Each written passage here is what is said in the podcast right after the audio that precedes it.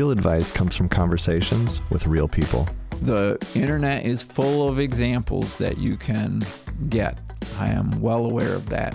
The question is, how will that really apply to your situation? Do you understand all the words that are in there? Do you understand how they're going to be interpreted? And do you understand the extent to which your business fits with the business that was in someone's mind when they crafted that? This is Conversations with a Business Attorney, and I'm your host and fellow business owner, Jeff Large.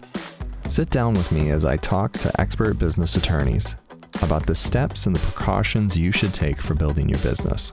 That is at the core of why are we selecting a business entity? We're trying to protect the liabilities of that operating business person. On this series, we cover a variety of topics.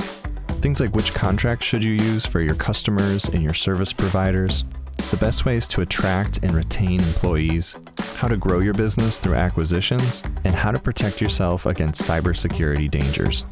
So, from a business perspective, from uh, an information security perspective, you want to have policies in place governing how your employees and, and others access your corporate information. You know, odds are it's not just your business's information.